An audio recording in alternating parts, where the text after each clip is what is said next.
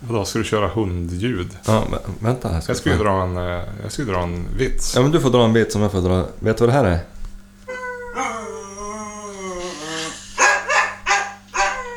En hund. En kåtrever. Ja, det var ingen vits va? Nej. Nej. Jag tänkte på att det var kul. Vet du vad Birger Jarls rakryggade dotter hette? Nej. Linjal.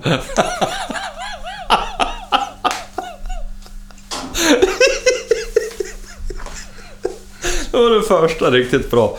Birger Jarl, vet du att jag, jag, jag har, ska lyssna på en podd med han nu. Då var Ja. spelade in det här. Ja, just det. Ja, inte med han, men om han. Ja. Kör! Ja, vignett.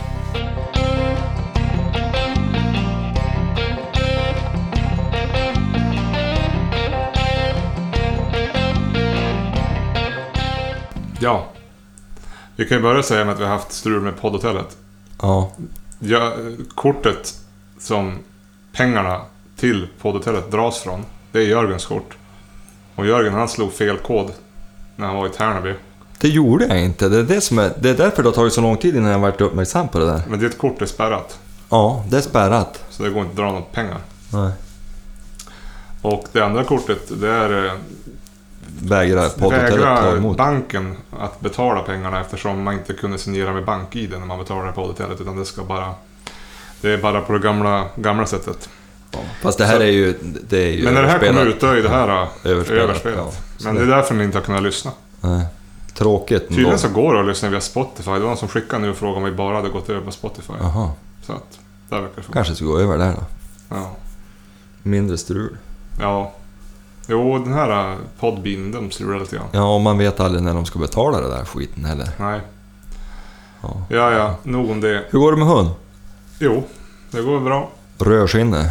Ja, han väcks. Säger de som träffar han ibland. Ja. Han är långbent tydligen. Jaha. Eh, alltså han har växt på höjden. Inte på längden. Jag vet inte. Jo, kanske. Det är svårt att säga när man ser honom hela tiden. Men jag har ju fått dra upp storleken på halsbandet ett par gånger. Ja. Ja. Eh, och så har vi varit ute i skogen och lallat på. Eh, vi gick faktiskt på, eller han, eh, jag, var, jag var i Salberg i helgen och då satt jag mig uppe på ett berg. Och han är ju inte den största äventyraren, han tar det ganska lugnt. Men då gick han ut typ 60-70 meter och då gick han faktiskt, upp, då gick han faktiskt på en tjädertupp. Jaha. Så det var lite roligt att få se en tjäder. Ja. Så han eh, förföljde den i 20 meter. Sen Jävlar vilket förfölj. gnällde han lite grann och gick tillbaka och nosade där han hade suttit. Mhm. Ja, du ser. Han tyckte Sen- det är roligt. Sen när vi gick hem, då gick jag, på en tjäderhöna också. Eh, inga, inga kycklingar. Vet, du, jag, har faktiskt, jag har bara sett... Det var när jag var och cykla i Floxen. Då såg jag en tjäderkull. Det är den enda kullen jag har sett de senaste fyra, fem veckorna. Aha. Jag såg... Jag har sett ägg och så såg jag någon, någon kull för tre veckor sedan kanske. Men... Vet du, fan, det verkar inte vara så mycket kullar. Jag, Jag så, har ju gått i skogen själv. Jag har bara skrämt upp en, ensamma fåglar. Om inte ungarna ligger och trycker någonstans. Ja, man måste ju nästan klia på dem nu så det är svårt att säga. Men man, Jag- jag- jag, är jag- pessimi- träffar jag är på- pessimistisk. Jag träffade på en jä- järpkull. Ja, de har jag sett mycket av. Ja. En stor jävla kull. Ja. Hann inte räkna men det flaxade överallt. Var det två år sedan när du och jag gick, när vi hade varit och skjutit lite fåglar, när vi gick på den där järvkullen? Det måste ju ha varit typ tio fåglar. Ja. Jag hoppas att det där... nu är, kan vi det aldrig säga, men tänk om det kunde vara ett omen inför andra kullar. Jag har hört bulletiner från fjällen att det skulle vara dåligt. Ja, Jag vet inte om de försökte lura mig eller men... Men det är ju oroväckande i så fall att det var så mycket snö där. ja äh, jag får se. Min hund den ska ju typ inte jaga så jävla mycket i höst. Jag ska ju vara ute i skogen med den och råkar den skälla på en fågel så då skäller den väl. Men jag har hellre ett bra fågelår nästa år. Ja, ja. ja. Så ja. att, när han är ett år. ja Eller det ett och ett halvt. Men du, eh, du har ju varit och slagits med kronhjort. Jaha, nu sa du det direkt här. Och Nej. sabotera en i övrigt helt klanderfri historia. Ja, men dra, dra den nu då. Ska jag ta den långa versionen? Ta den som är under sju minuter. Ja. Det är nämligen så här att jag var ute och inventerade skog. Eller skog, stigar i skogen. Håller på att göra en led och har några röjare som går och ska röja det där. Och för att inte de ska gå vilse då snitslar jag lite. Så kom jag gick och så den här lilla parvelvanten som jag har följde med och tjava. Och så drar hon iväg in i riset där, alldeles bredvid mig alltså. Det var ju inte många meter. Och så blir det ett satans liv. Och, och hon skriker ju i dödsångest och så blir det som ett vrål på det. Så jag sprang runt där för att, att se vad det var. Och där kom runt, då är det en hind som står och stampar på valpen. Och det var ju ingen trevlig syn. Hon studsade ju. Varenda gång hon stampade och slog på valpen så studsade ju valpen. Så jag tänkte helvete, hon dör ju. Så jag vrålade och sprang emot hon. Mm. Då var det som att hon skulle ta mig ja. Hon hade inga planer på att fara. Nej. Så jag fick ju lägga in en riktig hockeytackling där på hon och så... Jag vet inte om man törs berätta det på. Jag kanske åkte dit för jaktbrott. Nej, den Jag, överlevde ju. ja, men jag sopade ju på hon allt vad jag hade med knytnäven bak i nacken. Och då for hon. Man får väl skydda tamboskap, jag säga. Ja, det tycker jag. En sån där eh, våldsam hind. Ja. Nej, men och då for hon undan, så jag, jag bar ju undan valpen, men då kom hon igen och vrålade. Jaha. Men då räckte det att jag sprang emot. Troligtvis måste hon ha haft en kalv där. Jo, det skulle jag tro det. Att hon kalvade sent eller någonting. Vad heter det? Lyckades du trycka undan med hockeytacklingen då? Ja, hon for ju och så här snava och for undan lite. Men... Ja, nej, det var en ny företeelse. Jag har aldrig råkat ut för det där förut. Nej. Och, Det hade och, ändå varit mäktigt om hon hade råkat slå ihjäl henne. ja, ja, det hade ju varit... Lite jobbigt att ringa till jaktlaget där. Jag har ju inte jakträtten där. Nej, nej. Ringa, du, jag kan ha råkat döda ett djur för. Men, men eh, summa summarum. Jag fick en rätt stor, det har jag haft sen förut då. Jag skulle nog akta mig för att ha en liten valp som ska driva kronhjort så småningom lös. Så här Ja. års. Jo. Vi har ju fått lite kritik, tror jag, i, såg du, då du har lagt ut en liten söt bild på Ja, rödskinnet, att, att det var koppertvång. Jo. Ja, jag, jag vet inte. Jag kan ju meddela att den där 13 veckors valpen jag har. När jag släpper han och tar bort koppret i skogen. Han förföljer inget mer än en humla. Nej. Och går väl 20 meter ifrån mig när jag sitter och fikar. Ja, det Så gör... att det är ganska drevfritt om vi säger så. Alltså det är ju Som att jag har läst mig till så är det ju... Det gäller ju förhindras från att jaga vilt. ja, precis. Och har man någon valp som inte jagar vilt, ja det, det är klart. Vill någon sätta dit den så kanske. Nej, men jag tror inte... Alltså det finns ju ingen lag. nej, det är ju nej, det är en rekommendation. Ja, en nej. rekommendation. Vi låtsas som eh, ingenting. Men eh, jag kan, eh, jag kan försäkra att val, valpen inte förföljer vilt. Ja. Jag har inte ens tänkt försäkra det. För, Och det vilt hon förföljer, eller han, det är ju humlor då. Och så den här tjädern som han gick på som då kan flyga. mm. Så- Det är ju faktiskt så här att jag skulle ju vägra förlora den här tiden med en liten valp i skogen. Jo, Då får man- de sätta mig i fängelse heller. Ja, det är Om klart man kan släppa dem i skogen och ha linan på, men det måste ju ha en lång lina. Man vill ju att valpen ska gå ut lite grann. Nu är ju min valp går ju bara ut typ 30 meter, så att det... Mm. Jag har ju full uppsyn om vi säger så. Ja. Och när, hon går för, när han går för långt, då visslar jag tillbaka och så får han en godis och så får han söka ut igen. Mm. Så gör vi. Du, eh, Ja. i övrigt då så har vi ju faktiskt nyss... Hon är frisk nu igen Ja, just förresten. Det vart det blev, ett sår ja, som du fick sy. ja, inga inre blödningar, inga benbrott. då? Behöver du försäkra? Fick precis räkningen, 4400 kronor för att sy några stygn. går inte det på försäkringen? Jo, jag får ju igen. Ja, ja, det är ju bara självrisken jag betalar. Ja. Plus 15 procent. Så Ja. inte är det så jävla roligt. Nej, Så här i semestertider. nej. Men hon lev Ja, ja. och det är ju det viktigaste. Huvudsaken är de gör många undersökningar så det känns som att man har fått be- Jo. betalt. Jo, och särskilt om man får sån här äh, kanyl 10 kronor. Och, ja, men det förstår jag, de måste ju ha, ta betalt. Men har det blivit konstigt. Vad, vad beror det på att just sånt här som man inte tar på försäkringen? Typ eh, vaccinering och sånt, det är ju skitbilligt. Ja. Och sånt som alltid går på försäkringen, det är alltid av någon outgrundlig anledning svin. Nu får jag väl veterinärkåren på mig kanske, eller försäkringsbolagen. Det är, det är ju... Det har blivit hemskt dyrt, om man säger så. Ja. Så det är klokt att och, och, och, och, Det är klokt att eh, försäkra sina hundar. ja. Jag fick just ett meddelande här av Fredrik. Jag måste nästan läsa upp det. Jaha, Av vem? Fredrik Norman. Jaha. Såg just en idiot på gymmet som hade satt en vattenflaska i Pringles-hållaren på löpande. Ja. Vilken idiot. Ja. Ja. Jag trodde man skulle ha öl där, men det är alltså Pringles. Ja, precis. Hörru du, eh, Du, vad heter det? jaktsäsongen. Hur Mm. går det med den?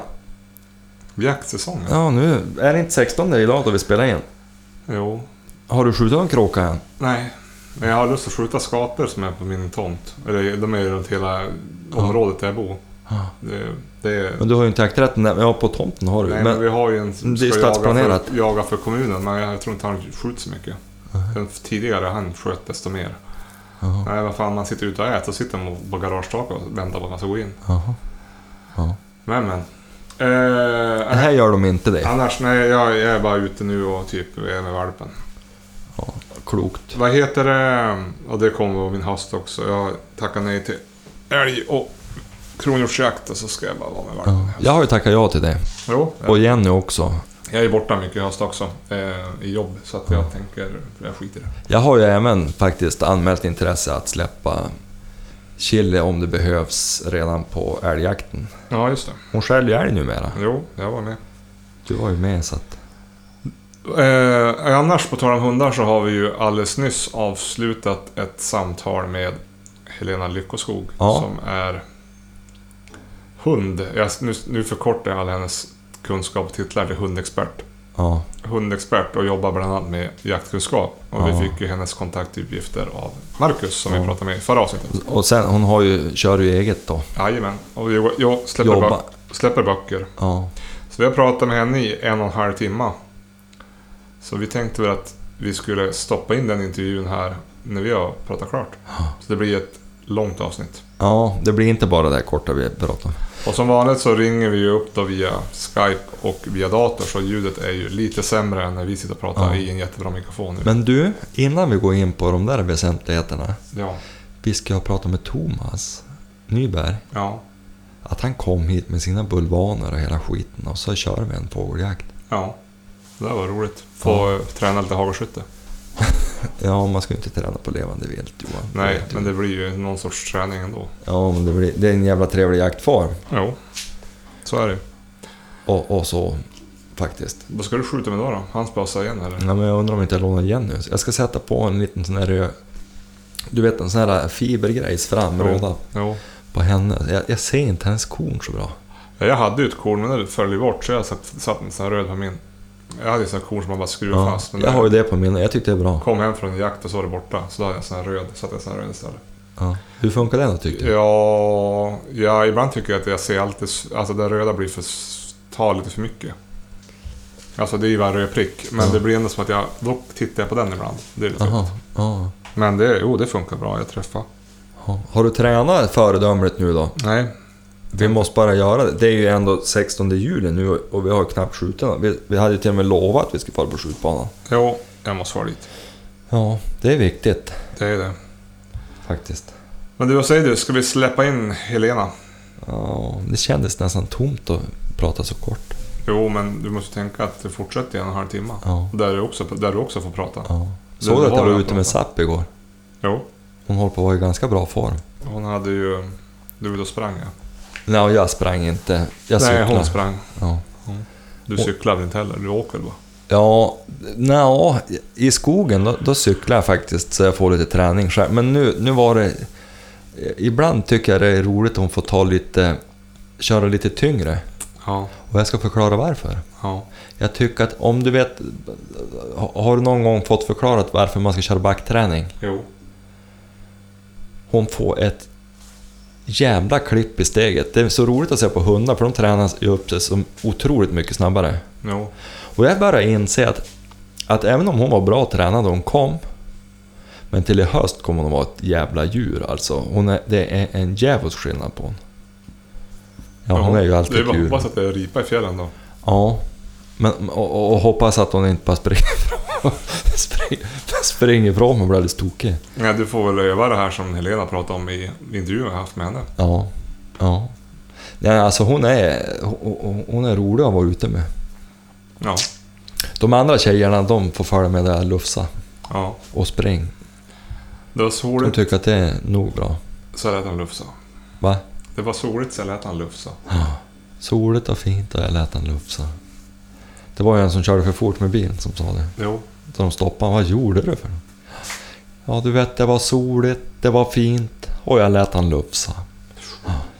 Ja, Ja, det var en kort, dålig historia. Men, men eh, ska vi köra igång intervjun kanske? vi gör det. Håll till godo. Hej. Hej.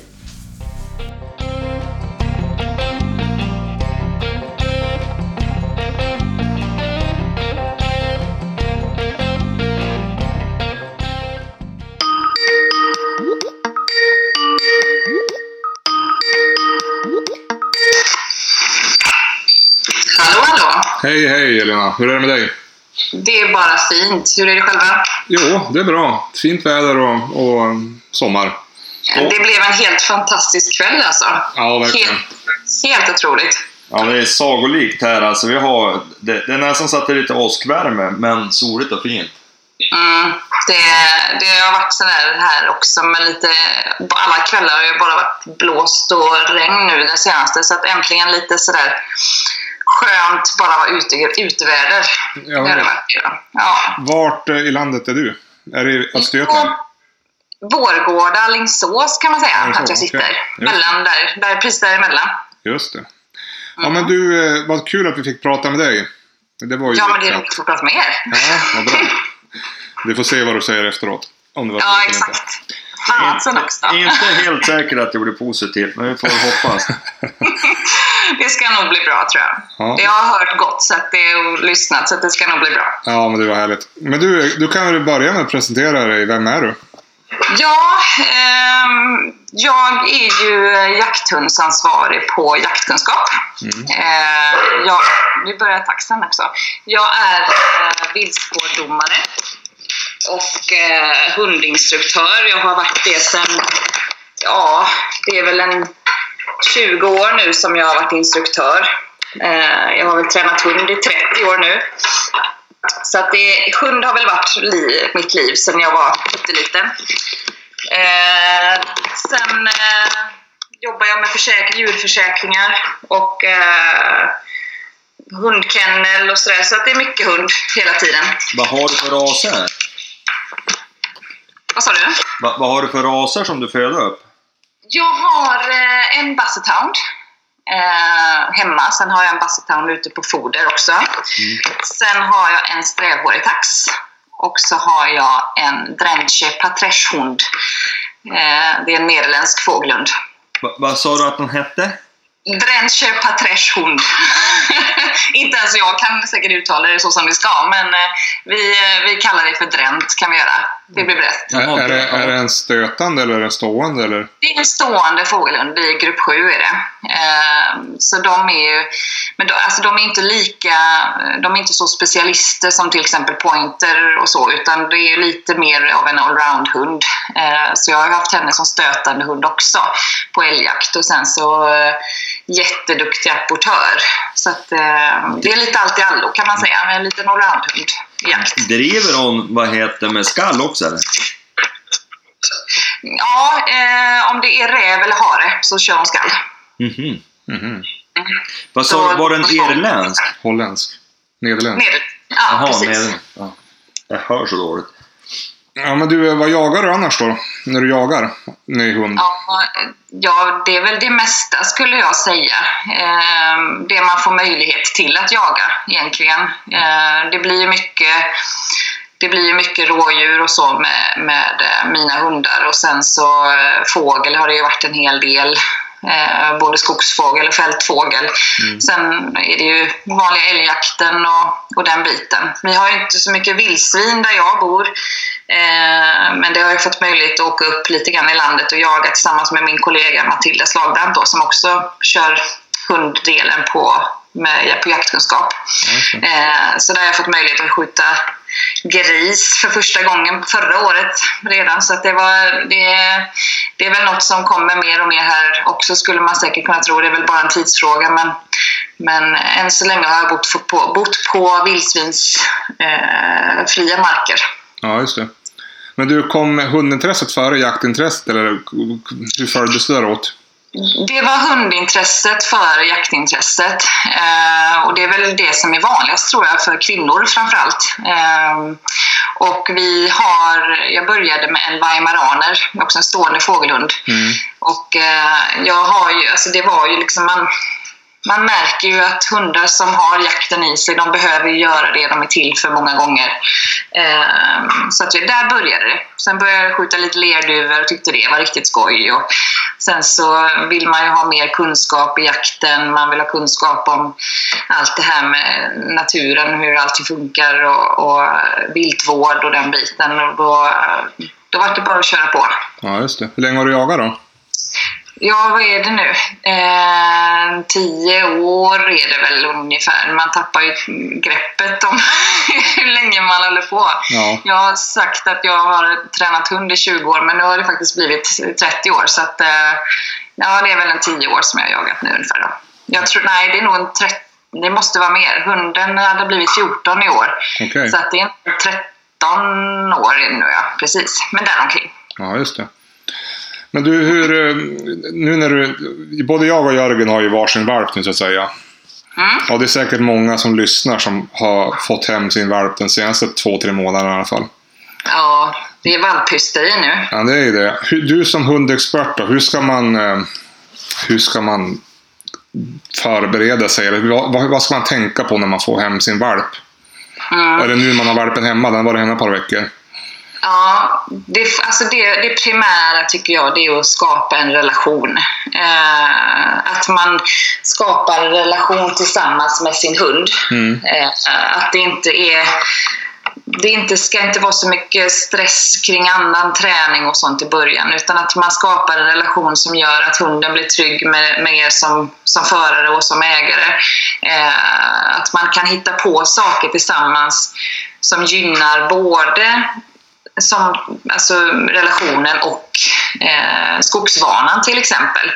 Att man tar med sig sin termos kaffe ut i, och i skogen och sitter och eh, leker lite grann. Att de får gå balansgång på, på eh, stockar och eh, att de får liksom bekanta sig med skogen på det sättet och sen samtidigt att man hittar på lite roliga övningar ihop. Då. Har du Och sen- någon... Och, och hemma då? Hemma så brukar jag ju också jobba mycket med inkallningen. Eh, inkallningen är ju lite A och O för oss som har jakthundar, att den ska sitta. Eh, all träning kan man ju börja med i princip hemma oavsett om det är att man ska ha stopp på en pipa eller att man ska ha bra stoppsignaler som jag jobbar mycket med fågelhund till exempel. Eh, inne så är det ju minst störning. Och störningen är ju det som man behöver plocka bort i inlärning först och främst. Den måste man ju lägga på successivt. Eh, och så fort man kommer utanför dörren så är det störningar, även för en valp. Och, eh, så inomhus kan man egentligen tänka att börja med små saker som man vet att man ska ha nytta av ute sen. Just det här med inkallning, stoppsignal, eh, hanteringsträning är jättebra att träna på. Eh, men sånt som, som, eh, som man vet är viktigt att det sitter ordentligt. Framförallt inkallning skulle jag säga. Mm. Och bygga relation med hunden då som du pratade om. Är det, det gör man då genom den här träningen menar du eller? Ja, alltså i, nästan i, alltså i all form av träning, att man hittar på saker med hunden. Att man skapar relationen med att man gör saker ihop. Eh, att man har ett förklarande sätt i sin träning. Att man visar vad som lönar sig för den. Att det lönar sig för den att komma när pipan, när man blåser i pipan och sånt. Allt sånt gör ju att man får en god relation. Eh, börjar man med att sätta in valpen i hundgården och ta ut den på en kissrunda ibland, då blir inte relationen direkt densamma. Eh, och sen det här med att bygga tillit, liksom. Att det inte blir så att man gör det för svårt eller att man eh, sätter liksom orimliga krav på hunden som, som gör att den hela tiden misslyckas. Utan att hunden ska känna att den lyckas med saker. Eh, man kan ju göra saker tillsammans som, som får hunden att känna dels att den får, den får en bättre eh, självkänsla och att, då, att föraren blir en resurs, brukar jag säga. Mm. Eh, Det kan ju vara sådana här småsaker att man Eh, man ska ju inte motionera valparna utan då är det bättre att ta bilen ut i skogen eller eller ja, den i, i trädgården eller vart som helst. Att sätta köttbullar i träd, gå balansgång, eh, lägga små korta spår. Sådana saker som gör att jag som förare presenterar det här för hunden vilket gör att jag blir en resurs. Mm. Eh, och är man en resurs för hunden så ser den också ett värde i att arbeta tillsammans med oss när vi jagar. Om eh, Husse och Matte tycker att valpen gör någonting fel då? Hur, hur ska de göra då? Ja, precis. Alltså, det här är också en rolig grej. För att just det här med... Eh, man kan tänka så här att hundarna gör saker som lönar sig för dem. Eh, valpar i synnerhet kan man väl säga. Eh, är det så att man har en valp Oj, glad tax. Är det så att man har en valp som till exempel är jätteduktig på att plocka skor eller plocka saker som den inte får lov att ha Mm. så kan man ju tänka mycket på att varför gör den det? Eh, finns det tillräckligt med egna leksaker? För oftast är det väldigt mycket kli i tänderna på de små valparna. Ja. Och har de då ingenting att tugga på eller sådär, då, då tar de ju till det som finns tillgängligt. ja och sånt där. Eh, och är det så då att de tar skor eller plockar saker så brukar jag jobba mycket med byteshandel. Eh, är det så att man ska hela tiden ska plocka bort och fya i de här situationerna, att du får inte ha den, du får inte ha den, då ser ju hunden lite grann som jag sa tidigare att den får ut någonting av ett beteende. Just det. Eh, den får liksom våran uppmärksamhet. Eh, Den blir kanske jagad runt köket med skon i mun. Eh, oavsett vad, om det är positivt eller negativt, så ser, så ser hunden oftast okej, men jag, det här får jag en reaktion. Och på det sättet så kommer den utföra beteendet igen. Eh, det kan också skapa en osäkerhet hos, hos valpen om det är så att man tar till väldigt hårda metoder. Då kan det ju bli så att man Nej, men det här var ingen, ingen trevlig person. Eh, då kanske just när det verkligen gäller att man behöver ha den här, att man behöver ha in valpen eller så, då kanske den väljer att tänka efter en gång att nej, den här, det, här, det här litar jag inte på. Liksom. Eh, så att, att man tänker byteshandel, jag brukar lägga till istället för att ta bort. Ja, just det. Eh, Och det, är, och det är samma sak om valparna gillar att nafsa på tår och hälsenor och sockar och... Ja, men i princip. Alltså, och sen så kan det vara så här eh, att man tänker efter lite grann om valpen är trött. Mm. Eh, oftast kommer det ju sån här överslagsbeteenden. Ja, på kvällarna, Eh, då kan valpen behöva hjälp att, att varva ner. Mm. Då kanske det är så att en, en, eh, man kanske har en liten, e- att den har en liten egen plats någonstans, en egen säng där den får vara i fred. Eh, stoppa till ett litet tuggben, att den får ligga där med det istället. Att man avleder snarare liksom. Mm. Eh, För oftast går vi in i en konflikt och konflikten föder ju liksom ett beteende att okej, jag får- ut någonting av det här. Den tycker det är roligt att man blir lite förbannad i princip. Ehm, och, så att ja, avleda och lägga till istället för att plocka bort och bli förbannad för att det, det brukar inte generera någonting positivt i slutändan. Eh, utan eh, är det så att man har en hund som är väldigt aktiv, alltså kvällstrött, Mm. eh, mm, nosarbete, alltså kasta ut foder. Alltså maten är ju ett jättebra sätt att arbeta med. Kasta ut foderkulorna på köksgolvet så får den leta efter det här istället. Eh, Så att man jobbar lite på det viset. Det brukar jag tycka är smidigt. Det är inte de konflikterna på samma vis. Ja, just det. Men, och det där är väl. Alltså jag har ju en pointer nu. Mm. Och hon gillar ju att bära grejer, och, så det tycker Ja. jag är bra. Men, Ja. men eh, det är ju, hon bär ju även sånt som hon inte ska bära naturligtvis. Och då är det ju extra viktigt att man inte är så arg kanske, utan att man tvärtom kör byteshandel. Och då kan man ju ge lite beröm också. Ja, precis. För där är någonting just med fågelhundar som är jätteviktigt. Eh, ja, min, min dränt då, som vi kan säga, hon eh, bodde eh, hos en annan familj. Eh, hennes första tid i livet och hon var väldigt busig där. Eh, så att jag hade jättesvårt att få henne att komma in med saker till mig. För då vet, visste hon att då fick hon banner för det. Eh, så hon ville gärna bära saker, men hon fick banner om hon kom in liksom med det. Så det resulterade i att jag hade en hund som sprang eh, i en 20 meters radie om mig och hade Lattjo. Ja. Så eh, det var liksom att jag fick nästan, om hon kom med någonting som hon inte fick ha, eh, så var det liksom att nästan att jag fick sätta mig ner och bara att, att hon var duktig. Liksom, att det är bra, det är jättebra. Och så kommer hon in och så får hon någonting för det. Att hon, ge- att hon får någonting för att hon kommer till mig. Eh, sen så får man ju liksom ja, man får avdramatisera det lite grann tycker jag. Visst, hon kan ha tagit någonting som hon inte får ha. Men om hon kommer med det till mig så ser jag ju det som en bättre grej än att hon lägger sig och tuggar på det någonstans eller sådär. Eh, Så att ja, där får man vara lite försiktig. Helt klart. Mm.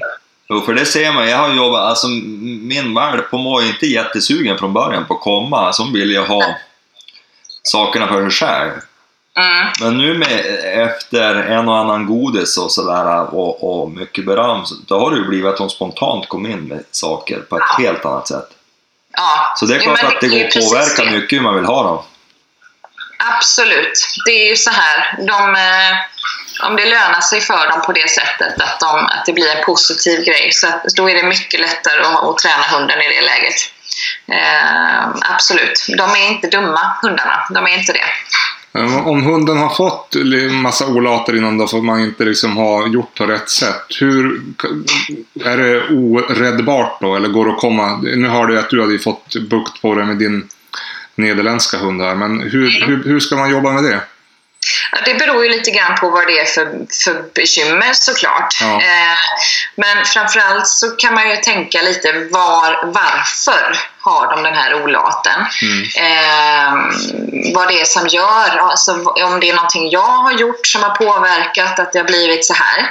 Eh, man kan titta på saker som om det är någonting som ligger, som ligger i rasen, något beteende som gör att de som de gör. Ja, jo det är klart. Vissa, vissa hundar skäller ju mer och är mer vaktiga och så här. Men jag tänkte mer om det var någonting att man... Ja, men även ett exempel där de mer har lagt till sig en olat än att det är någonting rasspecifikt. Mm. Ehm, ja, tänk på framförallt var, om det är någonting som jag som, som ägare har gjort någonting eh, och varför. Eh, varför är väl den stora grejen. Och sen så brukar jag det, det är svårt att generalisera hur man ska, hur man ska bli av med ett problembeteende. Det, det är lite så. Men om det är man, ja, man kan väl säga så här att jag brukar bena ner allting. Att man sorterar upp och eh, benar ner. Och sen om man ska då lära om. Det är väl det det hela handlar om. Om jag ska lära om ett beteende om den till exempel då har lärt sig att tugga på skor. Eh, det är den största hobbyn hunden har. Tugga på skor eller att eh, öppna skåp eller sådär. Då får man ju först och främst se till att det inte är praktiskt möjligt att hunden gör det. Eh, och sen så får man ju titta på lite grann att vad är det som gör att hunden har börjat med beteendet i första början. Det är väl framförallt det. Eh, är det en hund som gör, gör problem, alltså utför sån här dumheter, om man ska kalla det så, eh, bara för att den är övertrött. Eh, den kanske får för lite rätt stimulans. Eh, den kanske får för mycket stimulans. Eh, just med stressade situationer, att det är för mycket stress. Den får inte de här pauserna den behöver.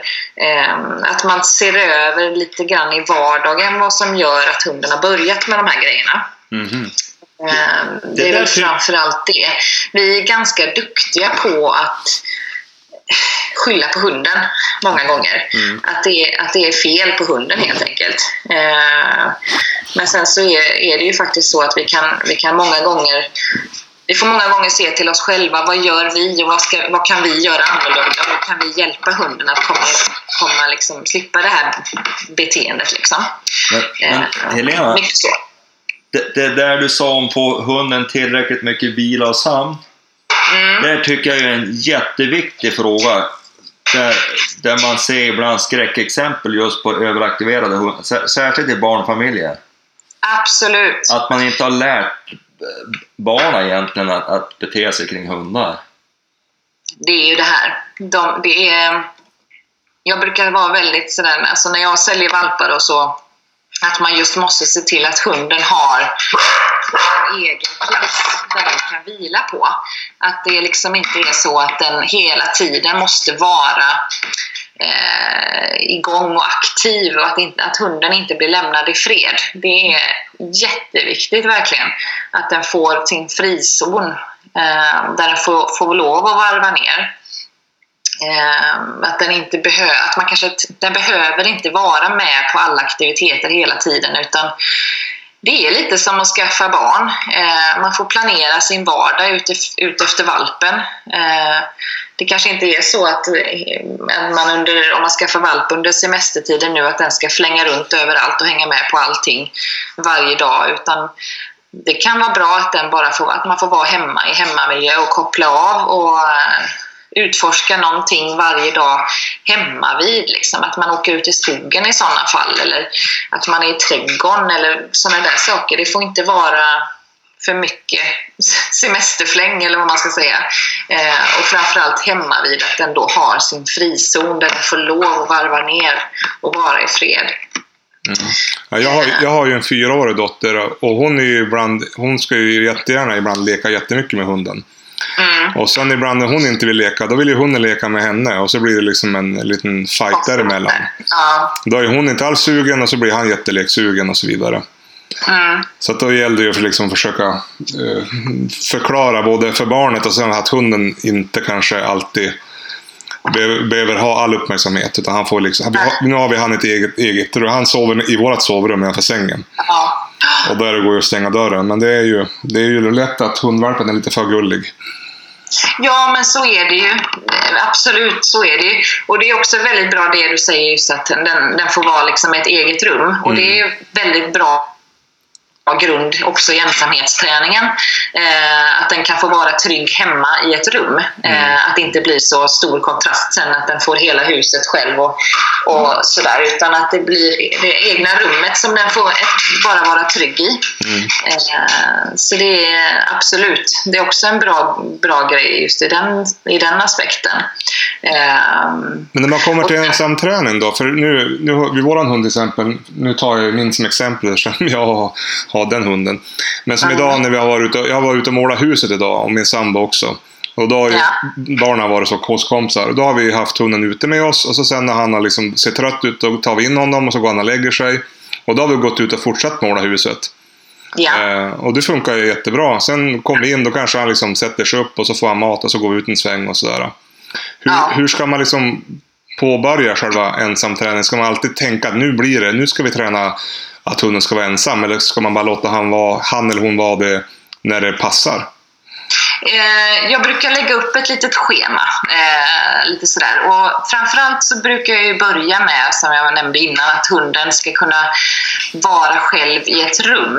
Eh, och alltid eh, så vill jag att hunden ska vara rastad innan. Eh, jag vill att hunden ska ha, ha, vara mentalt nöjd. Eh, man kanske gör någon liten eh, nosarbetsövning eller att man, man gör någon liten sittträning eller bara någonting som att hunden är, är lite mentalt trött, precis som du sa. Mm. Eh, att man har den, den delen klar.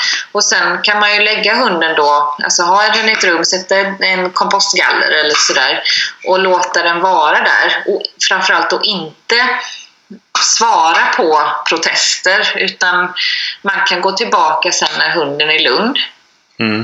Eh, ofta så brukar inte det vara några problem men är det så att de pratar mycket så är det ju att man inte ska falla för det utan eh, man går, brukar gå tillbaka när hunden är lugn. Så kan man säga. Mm. Och eh, Det kan ju variera i tid. Ibland kan det vara en halvtimme och ibland kan det vara en kvart. Eh, man behöver inte tänka jättemycket på att det ska eskalera i tid hela tiden utan variera det också lite allt utifrån hur, hur valpen verkar. Liksom. Mm. Eh, sen kan det vara att man bara går ut och hämtar posten, eh, slänger soporna. Eh, den, sådana mm. saker, att det inte blir så konkret. Mm. Att eh, de ska vara borta, man ska åka iväg och handla eller sådär. Utan bara sådana här små stunder kan vara bra också. Mm. Eh, sen är det just att man kan tänka en, eh, ett mindre utrymme. Att inte man tar eller att hunden behöver vara i hela huset. Mm. Eh, Det kan vara jättebra för hunden att ha ett lite mindre utrymme för att då blir det inte lika stor ensamhetskänsla i det hela. Utan ett lite mindre utrymme som att den får vara i köket eller sådär där den har en trygg plats att vara på. Den kanske har eh, en bur, öppen bur ska jag då tillägga, de ska inte stängas. Mm. Utan en öppen bur som man kanske täcker över lite grann eh, som man har i köket där den känner att här är en trygg och god skön plats som den trivs att vara på. Eh, att den kanske har något litet tuggben som den kan hålla sig sysselsatt med. Eh, sånt är en jättebra start. Mm. Och sen att man inte, man behöver ju liksom inte göra en så stor grej när man kommer in heller utan om man varit och lämnat soporna så kan man ju nästan vara lite att man bara hej hej och så är det bra sen liksom. Mm. Eh, Man behöver inte eh, kasta sig över den som att det var världens grej att man har varit borta i tre minuter. Man behöver inte belöna den heller och liksom när, de har, när den har klarat av att vara ensam där i Nej, alltså jag brukar inte göra det utan det, man kan ge dem en liten hej och en liten klapp och så är det bra tycker jag att man inte gör så stor grej av det. Finns det inte en risk om man ge, börjar ge belöningar och att man skapar en förväntan? Lite grann. Eller? Ja, jag tror... Ja, det, på lång sikt kanske, men jag tror att inte, de kopplar nog inte ihop, ihop det där så himla mycket. Utan är det så att man blir lämnad så är det nog fokus just på själva lämnandet. Inte på eh, att det blir en förväntan av att du ska komma tillbaka. Utan eh, jag tror inte de kan koppla ihop det så. Kan, kan de säkert, men ja, det... Jag brukar mest bara liksom göra så liten grej utav det som möjligt.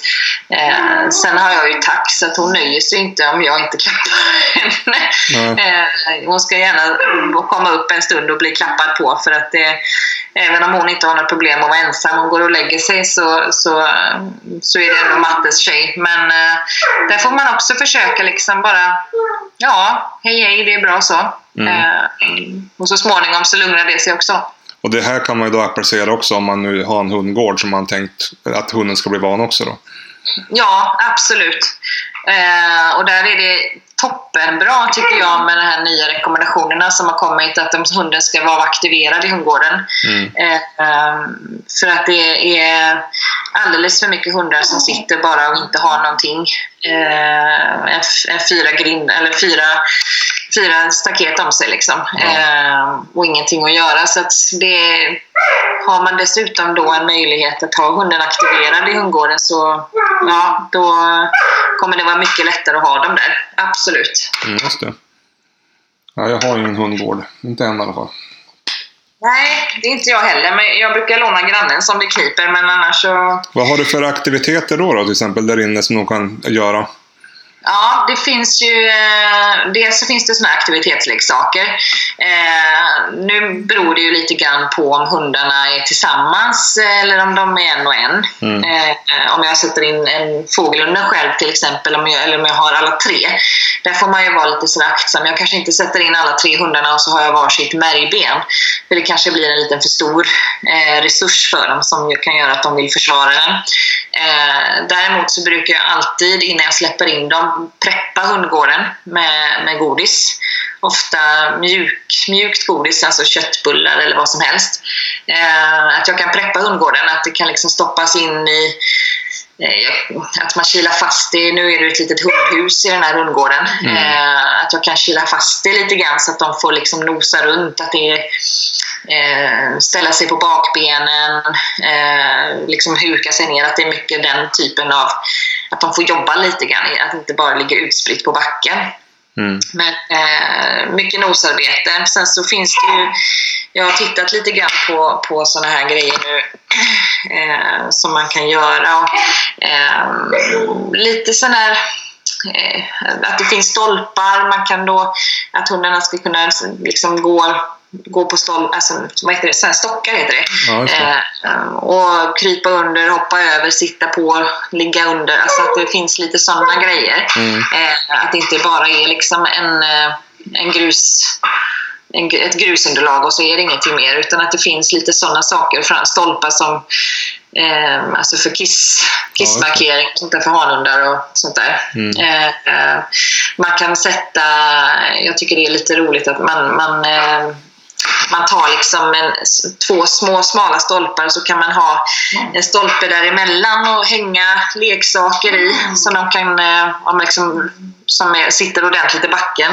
eh, hänga leksaker som hänger på rep som de kan få liksom kampa och dra i om, de tycker, om man har en sån hund som är motiverad för sånt. Mm.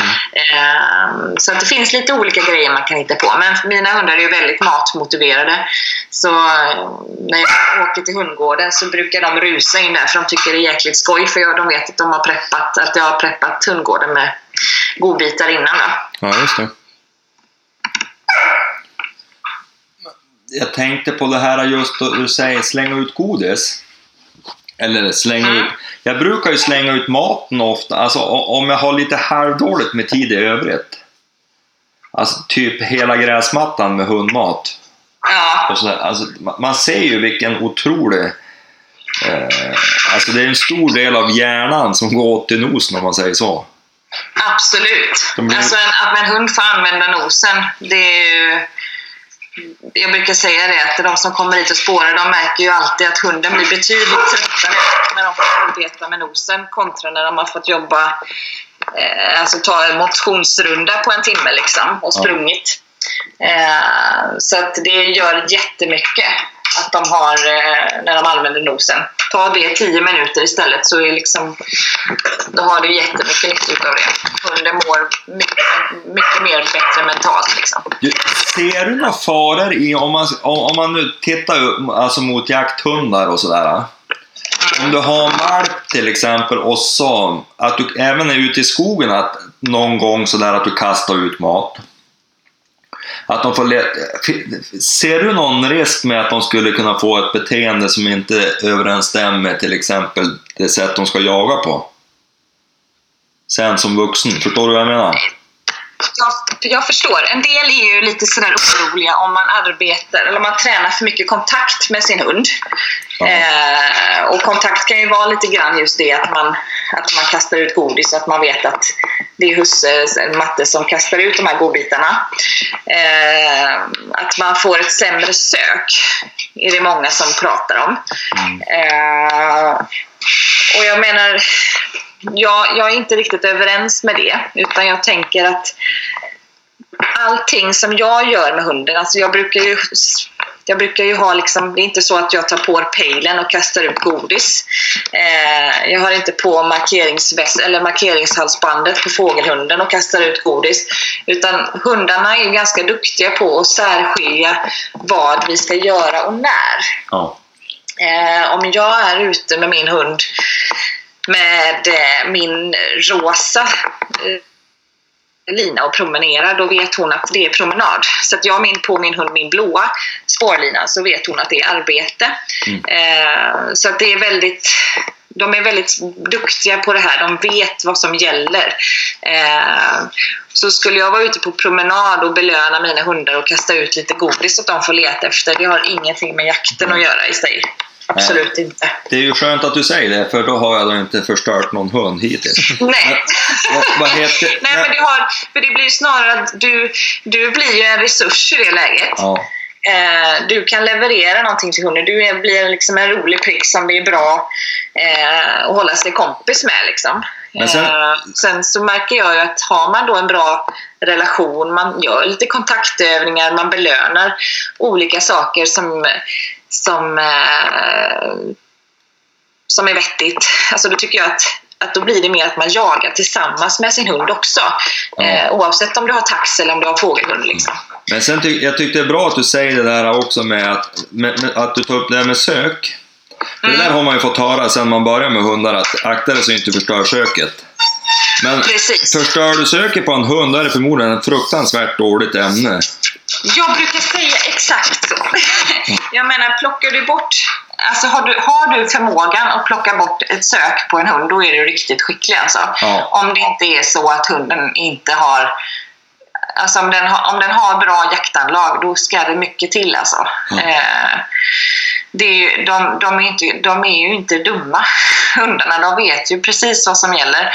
Och jag brukar liksom, just det här jaga tillsammans med sin hund, det är ju snarare så det blir. Alltså, Mm. du har, jobbar du med kontakt, jobbar du med, med eh, relationsbyggande saker som, ni, så att, som gör att ni stärker ert band, då kan ju till exempel inkallningen bli mycket mer lyckad. Alltså det är större chans att ni lyckas med en inkallning för att hunden ser ett värde i att komma till dig. Mm. Eh, på så vis så tycker jag att det är solklart i min värld. Eh, och jag har hundar som jagar jäkligt bra men de tycker också det är skitkul att komma till mig när jag kallar in dem för att de vet att det genererar i någonting positivt. Sen så kan de få dra och jaga igen och de gör det också lika bra. Liksom. Ja. Hur gör du då du kom till, alltså då du väl kom till renjag? Nu, nu går ju kanske händelserna i förväg här om vi ska prata, men hur gör du då du väl kom till din jagning och, och, och ska få till inkallningen? Ja, eh, jag börjar inkallningen tidigt med att just där få in pipan. Alltså jag använder pipa på mina hundar. Eh, den använder jag ju när jag ger mat. Eh, det, är- det är det första liksom. Eh, att jag har, det finns något som heter klassisk inlärning. Eh, vilket innebär att när, när jag har det här ljudet så blir det liksom en, en fysisk reaktion. Alltså, alltså saliv produceras i munnen och hela den biten. Så det blir liksom en reaktion omedvetet hos hunden. Och det vill jag träna in. Och det gör jag mycket i matsituationen. Att jag blåser i pipan när hunden får mat. Men där tänker jag också mycket att jag vill att hunden ska ha se ett, att jag försöker bygga upp värdet i signalen.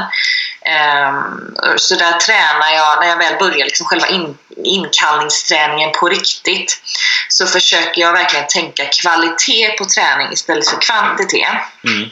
Eh, och det här är samma sak som med spårträning och allting.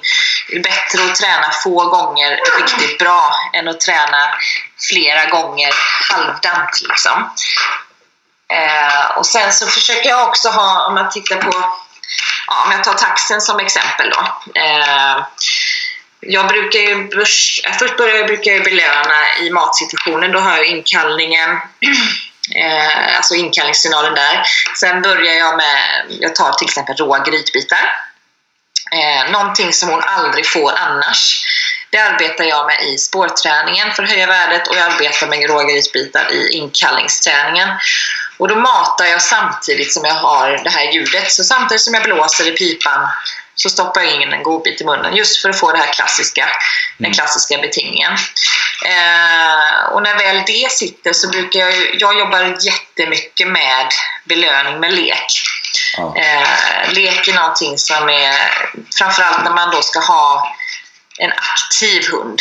Eh, jag leker ju inte med en hund som jag vill ska lära sig sitt, sitt kvar. Men jag, om jag har en hund som jag vill ska liksom vara aktiv, eh, som i inkallningen, då jobbar jag mycket, mycket med lek. Och eh, då leker jag med till exempel rådjursskinn. Eh, då tar jag rådjursskinn i i en, en bit koppel eller snöre eller sådär. Och så blåser jag pipan och så leker jag med hunden. Ja. Och så fortsätter jag sådär och så ökar jag avståndet successivt. Och sen så kan jag också lägga på störningar. Eh, och det kan ju vara störningar i form av ljud, eh, dofter och rörelse. Ja. Eh, jag kanske har någon som, om man är två som tränar eller sådär, eller tre förslagsvis, att man har någon som drar över en kanindamm över, över vägen där hunden ska springa mot mig. Ehm, och sen har jag alltid lina på. alltid koppel eller lina, men ja, lina sen då när man kommit en bit i träningen. För att man just alltid ska lyckas. Ehm, och sen kanske jag gör det en eller två gånger. Riktigt jäkla bra. Hunden får en skitbra belöning. Ja. Jag ska verkligen känna att Alltså man ska ju, när, när hunden kommer till dig så ska det inte vara så att ah, hej hej och sen så ska den välja att gå. Utan man ska ha den här fasen så härlig, rolig lek eller gud vilken god belöning att man ska verkligen känna att hunden vill vara kvar i det läget. Då. Ehm, så det brukar jag vara, det är väl det som jag brukar börja med. Ehm, Hur och gammal, så, hund, hur gammal är hunden nu då ungefär? Mm, taxen är... Nej, jag tänkte, jag tänkte när du började med den här träningen. Ja, nej, ja gud ja. Alltså jag, jag hade, jag hade Stina kom. Eh, jag hade inkallningsträning nu med ett gäng och då var det, eh, den yngsta valpen var nog sex månader tror jag. Ja, det. Hållare. Och sen så var det uppåt, jag tror att den äldste var en beagle på åtta år. Ja, just det. att, eh, det är väldigt, väldigt, väldigt varierat. Eh, och det är liksom där man kan lära en gammal hund sitta. Mm. Eh, man kan lära en gammal beagle komma på inkallning också. Det är väl så. Eh, sen så kan det vara svårare för att hunden har lärt sig att det ibland så är det okej att inte komma när man blåser i pipan. Liksom. Mm. Eh, men man kan ju öka chansen att lyckas, Mm. tänker jag. Ja, det känns ju skönt att höra. Jag börjar med min... små och sen så kör jag liksom hela vägen. Det känns ju skönt att höra. Jag har ju min Greta som jag totalt har misslyckats med med inkallning. Var det en stövare eller? Ja, Ja. hon har ju faktiskt blivit nu, så nu när jag ropar stanna åt honom, då kommer hon. Så det är ju positivt. ja, det är härligt. Så. Men det är ju lite sådär, man, man, eh, man, kan, man kan lära om. Det är väl framförallt det det handlar om. Att man hittar lite nya vägar att gå och att man också hittar vad, vad det är som min hund triggas extra mycket av.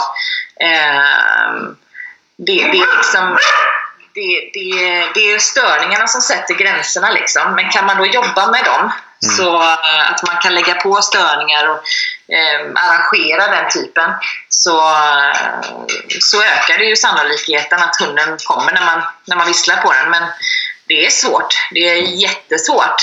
Eh, inkallning är supersvårt. Och det är ju liksom någonting också som inte är ja, nu har man tränat inkallning på valpkursen och that's it. Utan där får man ju tänka väldigt mycket att det här är färskvara. Och det är någonting du får jobba med. Men, Det är ju men, så. men, men det är också om, om man ser egentligen till all, all dressyr i, i jaktsammanhang är ju Alltså det är svårt att hitta störningar som är tillräckligt stora tycker jag. Ja, det är det. Eh, och det är oftast så är ju, som man tittar på den som är inkallelsekursen jag har haft nu, då har man ju man får liksom man får arrangera lite grejer så här. Eh, men det jag brukar tänka när man tränar hund, eh, det är ju att hunden får en minnesbild av inkallningssignalen. Eh, att det framförallt är det att man får jobba så jäkla hårt med att skapa en så positiv minnesbild som möjligt för att hunden ska någonstans i periferin komma ihåg den här känslan när man väl står där eh, i den skarpa situationen. Att man får, liksom, man får ha den här vågskålen. Jag pratar mycket vågskål, att hunden har en valmöjlighet. Eh, att när den här haren springer framför hunden så måste du någonstans leverera så pass mycket att din vågskål någonstans väger tyngre. Eh, och då, först då, när man tänker i de banorna, så förstår man hur svårt det är för oss att komma dit hän. Eh, och då funkar det inte att stå där med, med, med liksom hundfodret eller en torkad levergodis utan då får du faktiskt leverera någonting annat. Så att ha, som jag har i min frys så har jag liksom rådjursskinn, jag har rävsvansar, jag har kaninskinn just för att jag kan bemöta de hundarna. Har du en älghund så alltså då har jag ett älgöra till exempel. Har du en, en rävhund eller en, hund, alltså en stövare som får jaga räv, då har jag rävsvansarna och då då kan jag någonstans ändå matcha upp belöningen där med det den får lov att jaga. Eh, så jag brukar tänka inte så mycket... Visst, jag, försöker, jag lägger på störningar med ljud och, och dofter och eh, rörelse och hela den biten. Men framförallt att jag ska skapa en minnesbild hos hunden att det här kommer jag ihåg någonstans att det var jäkligt skoj att kampa med den här rävsvansen liksom. Ja, man programmerar hjärnan att han... Man programmerar hjärnan lite grann så. Eh, att hunden får en minnesbild av att det här var riktigt, riktigt positivt. Ja. Nu finns det ju fördomar kring vissa jakthundsraser. Vi- Vissa är mer och mindre små, svårlärda. F- Mhm. funkar, det, funkar det på allt, höll jag på att säga. Jag skulle säga att allting hänger på föraren. Mm. Eh, Eh, det är samma, vi pratade med leken eh, förut. Många säger att nej, men min hund tycker inte om att leka. Nej, men det är för att vi har slutat leka med dem. Eh, min hund tycker det här och det här är tråkigt. Ja, men det är för att du inte har bibehållit det sen. Alltså, tänk dig att du får hem din valp. Mm. Att den är så nyfiken på världen och allting. Och det är lite grann vi som ska få, som får göra så att den fortsätter ha den här nyfikenheten. Att vi belönar nyfikenheten. Eh, och där är också den här relationsbyggande grejen som, som gynnar det här. Eh, så att mycket handlar ju mer om oss, vad vi gör med vår hund. Är det så att vi stoppar in den i hundgården, eh, vi kanske går en valpkurs som går sådär, det kanske är mycket lik och, alltså rycka och dra i strypkoppel och superskoj. Eh, jag menar, då blir det ju lite grann att den här delen trubbas av eh, helt och hållet. Och där tror jag mer Alltså, jag tror inte jakthundsraser i sig är det problem, alltså att de olika raserna är där problemet ligger, utan jag tror att det är hos, hos oss förare det ligger. Mm. Eh, Man skaffar sig en hund, den ska jaga, that's it. Och eh, sen så tänker man inte så mycket på alla de delarna som, eh, som vi måste arbeta med för att det ska funka. Men alla vill ju ha en hund som går bra i koppel också då. Hur tränar man Ja. Koppelträningen på ett bra sätt? Ja, det beror väl på vem du frågar där, tänker jag. Ja. eh, där finns det väldigt många eh, olika tycken och smak. Eh, jag är, när jag tränar hund så tränar jag till största delen med att ha koppel, alltså typ ett, gärna ett långkoppel som jag knyter fast i byxlinningen eller i skärpet. Så att hunden är fri, så att säga. Mm. Jag har, jag har liksom jag, jag brukar säga till mina kursdeltagare att tar ni kopplet så får ni en elstöt. Liksom, att det är på den nivån. Eh, när jag jobbar med hund så vill jag att det är mitt kroppsspråk som är avgörande och att jag är duktig på att belöna rätt beteende. Du, Eh, du, eller, hur långt koppel har du då? Ja, men om jag har kanske två meter, Ja. tre meter, något sånt där. Alltså man kan ju ta en långlina och, och knyta runt sig. Eh, men inte så att det blir så att hunden inte har någon rörelsefrihet utan att den gärna får eh, att den gärna kan röra sig lite grann från oss. Liksom. Men en två, två meter kanske, två och en halv, tre. Ja. Eh, så knyter jag fast det i byxlinjen och sen så börjar jag alltid med att hunden ska vara nära mig. Eh, jag måste se till att inte det är några störningar i närheten. Eh, som den är, alltså har, hund, lägger hunden fokus på någonting annat då vill jag att hunden lättare ska kunna fokusera på mig. Alltså jag vill att hunden ska kunna fokusera på mig. Och har den då fokus på någonting annat, då sätter jag mig emellan den här störningen och valpen. Eh, så att det är lättare för den att titta på mig i det läget. Eh, och sen så har jag ju... Jag försöker göra så här i träningen att Eh, jag, har, jag tänker att man har en bubbla omkring Jag har en bubbla omkring mig. Hunden har en bubbla, jag har en bubbla. Det är inte jag som ska försöka liksom, trycka mig in i hundens bubbla. Utan jag vill att det är hunden ska, som ska vilja trycka sig in i min bubbla. Är ni med på skillnaden där? Ja. Mm. Jag vill att hunden ska vilja vara med mig och då måste jag underlätta för den så mycket som möjligt i det läget. Så när det kommer till koppelträningen så börjar jag nära hunden eh, innan jag ens börjar gå någonstans. Eh, och den roligaste övningen som hundarna brukar uppskatta väldigt mycket det är en övning jag kallar för pendeln. Eh, och den är väldigt super, super enkel. Och den går till så här att man, eh, när hunden är nära mig och, och har kontakt eller tittar på mig, eller bara är passiv för den som har en hoppetossa, eh, att den har fyra fötter i backen, då kastar jag en god, godbit, liksom, eller kastar, alltså jag lägger den åt sidan så att hunden ser. Mm. Eh, och här också, återigen vågskål. Vad har jag för godbitar? Är det så att mina godbitar är tillräckligt goda för att den ska välja bort störningar? Där måste jag också tänka. Ehm, så lite godare godis, inlärning, alltid bra. Man behöver liksom inte tänka att om jag ger köttbullar i början så kommer jag alltid behöva ha köttbullar med mig. Så funkar det inte, utan man vill att hunden ska tänka att i inlä eller man ska tänka i inlärningssyfte att nu har jag de här goda godisarna, sen kan jag börja plocka bort dem successivt. Då. Mm. Jag ska bara stänga för det. Så. Eh, sen så börjar jag röra mig sakta, sakta framåt. Så att när jag kastat ena godbiten, då kan jag ta ett steg fram. Och då förväntar ju sig hunden lite mer godbitar. Så då kommer det bli så att när hunden är där och har plockat upp godbiten, då söker den upp mig igen. Eh, och då gör jag samma sak igen, kastar en godbit till. Och sen så fortsätter jag så här. Och till slut jag fortsätter ta mer, fler och fler steg från hunden så att den får söka upp mig. Mm. Och i början kastar jag alltid en godbit när den kommer fram. Men när hunden har väl har fått in det här pendelbeteendet som jag kallar det, eh, att den kommer fram, söker upp mig, får en godbit och sådär, jag går fram igen. Då när den har fått in det här beteendet, då brukar jag istället vänta med att kasta godbiten. Eh, att jag då istället arbetar med rösten och också där också kroppen. Att man jobbar mycket med riktningsbyten, tempoväxlingar, men framförallt ordet bra. Mm. För många är ju det här med bra att ja, men nu var övningen slut liksom.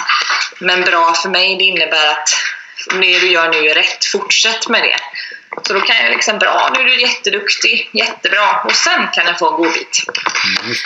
Så att så brukar jag arbeta. Och sen som sagt, just att, hund, att ha, inte ha hunden i koppel. Eller, eller ja, man har hunden i koppel, men att man inte korrigerar och håller på.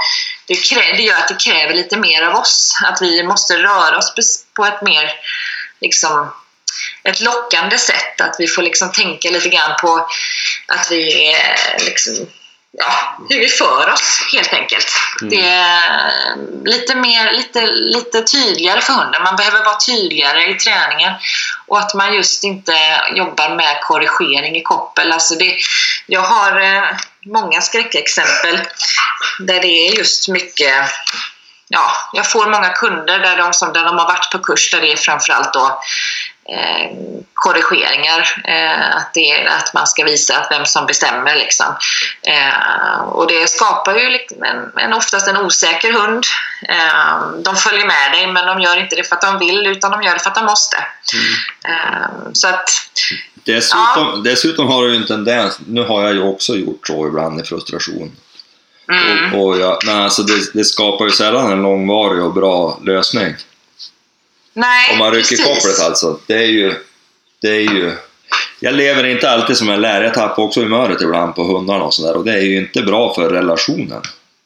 Nej, det är ju inte. Alltså vi, vi är inte mer än människor. Eh, men, och det är väl framförallt där man får ställa sig och ta ett djupt andetag. Liksom. Ja. Eh, sen så, självklart, man ska kunna säga till sin hund, det är inte det jag säger, men när det kommer till inlärning av, av moment, som till exempel koppelträning, så ser jag inte någon anledning till att man ska behöva göra hunden illa. Utan alltså när det kommer till att hunden gör någonting som är riktigt, riktigt för dumt. Visst, jag kanske behöver säga till hunden att nu jädrar var du dum. Eh, men när du ska lära in någonting så är det ju helt galet tänkt. Alltså det är som man, om man, nu ska man inte förmänskliga våra hundar, men om man skulle göra det i en sån här situation och tänka som ett barn, alltså där har vi kommit en ganska bra bit på vägen just när det kommer till inlärning. Eh, vi, det är ju precis samma sak här, alltså vi måste vara tydliga med vad vi vill, belöna rätt beteende och liksom försöka tänka lite mer klart i vad, vad det är vi gör, hur vi påverkar hunden. Men den här kopparträningen som du pratar om nu då. Du, du tar det ju inte så långt på promenaden om jag säger så. Men hur länge håller du på så här då? Det jag förstår är att efter ett tag så kommer ju hunden att följa dig istället. Ja, precis. Men det, Eh, men det känns... Det, det, det, det, det är tidskrävande om man vill gå och få- hunden och rasta hunden till exempel. Ja, och där måste man skilja på träning och promenad. Eh, det är ju lite så här att ska du, ska du träna hunden på koppelträning, då kanske du avsätter Ja, men nu ska jag träna min hund på att gå i koppel. Då avsätter du 5-10 minuter till det. Nu är det liksom varsågod, nu får du vara hund en stund. Eh, så att man liksom lite grann... du busar nu. Eh, så att man lite grann liksom särar på de här två grejerna. För ska du hålla på och koppelträna din hund på varje promenad, då, då blir det liksom inte bra. Då blir det ingen kvalitet. Men, Nej, men då, då, på, då på promenaden, då, då, då låter man den dra eller stanna eller vad de nu gör. Alltså det som är, om, om du jobbar med de här koppelövningarna, Mm. eh, då, då brukar det generera i sig själv snarare att hunden kanske kommer och tar spontana kontakter. Mm. eller går spontant fint i koppel. Och det är där det roliga händer. För att när hunden gör det spontant, då kan du liksom sätta ordet på det. Att du, ja men nu är du duktig liksom. Nu är det jättebra. Mm. Eh, och det behöver inte vara godis då, utan det räcker alltså stanna upp och ge hunden en klapp. Eller bara säg bra när ni rör er. Mm. Eh, så att det inte blir det ska inte bli en konflikt där i promenaden. Och där kan du liksom, kanske du är så att du behöver titta på vad du har för utrustning på din hund Mm. när du promenerar. Eh, när du har, har du strypkoppel på eller har du ett smalt halsband så brukar inte det vara någonting som genererar till att hunden går bättre i koppel. Eh, hundarna tänker ju lite tvärtom än vad vi tror. Eh, har de någonting som belastar dem på halsen så, så är de, då tänker de att ja, det är någonting som belastar eller som trycker på. Det mest jag måste, alltså då, då, då tar de sig framåt istället. Mm. Eh, Medan har man någonting som är mer ergonomiskt på dem, eh, som en sele eller vad som helst. Nu är det ju väldigt modernt med selar och sådär. Men det, ju, det finns ju en anledning till det. Mm. Eh, har du någonting som är ergonomiskt anpassat, eh, alltså så att säga y-sele som gör att hunden har fri rörelse framme i bogpartiet så blir det inte samma, eh, liksom samma grej att hunden måste känna att den måste dra. Nej. Så att, eh, ja. Ja, har, Det är- min, min, så- min valp den går rätt bra alltså, när vi är ute på promenaderna. Den drar ju inte, men däremot så gillar han ju att stanna och sätta sig. Och då sitter han där liksom och tittar på Ja. saker. Det kan vara en humla i en buske eller en skata i träden. Och då sitter han där och då, då, då väntar jag ut honom.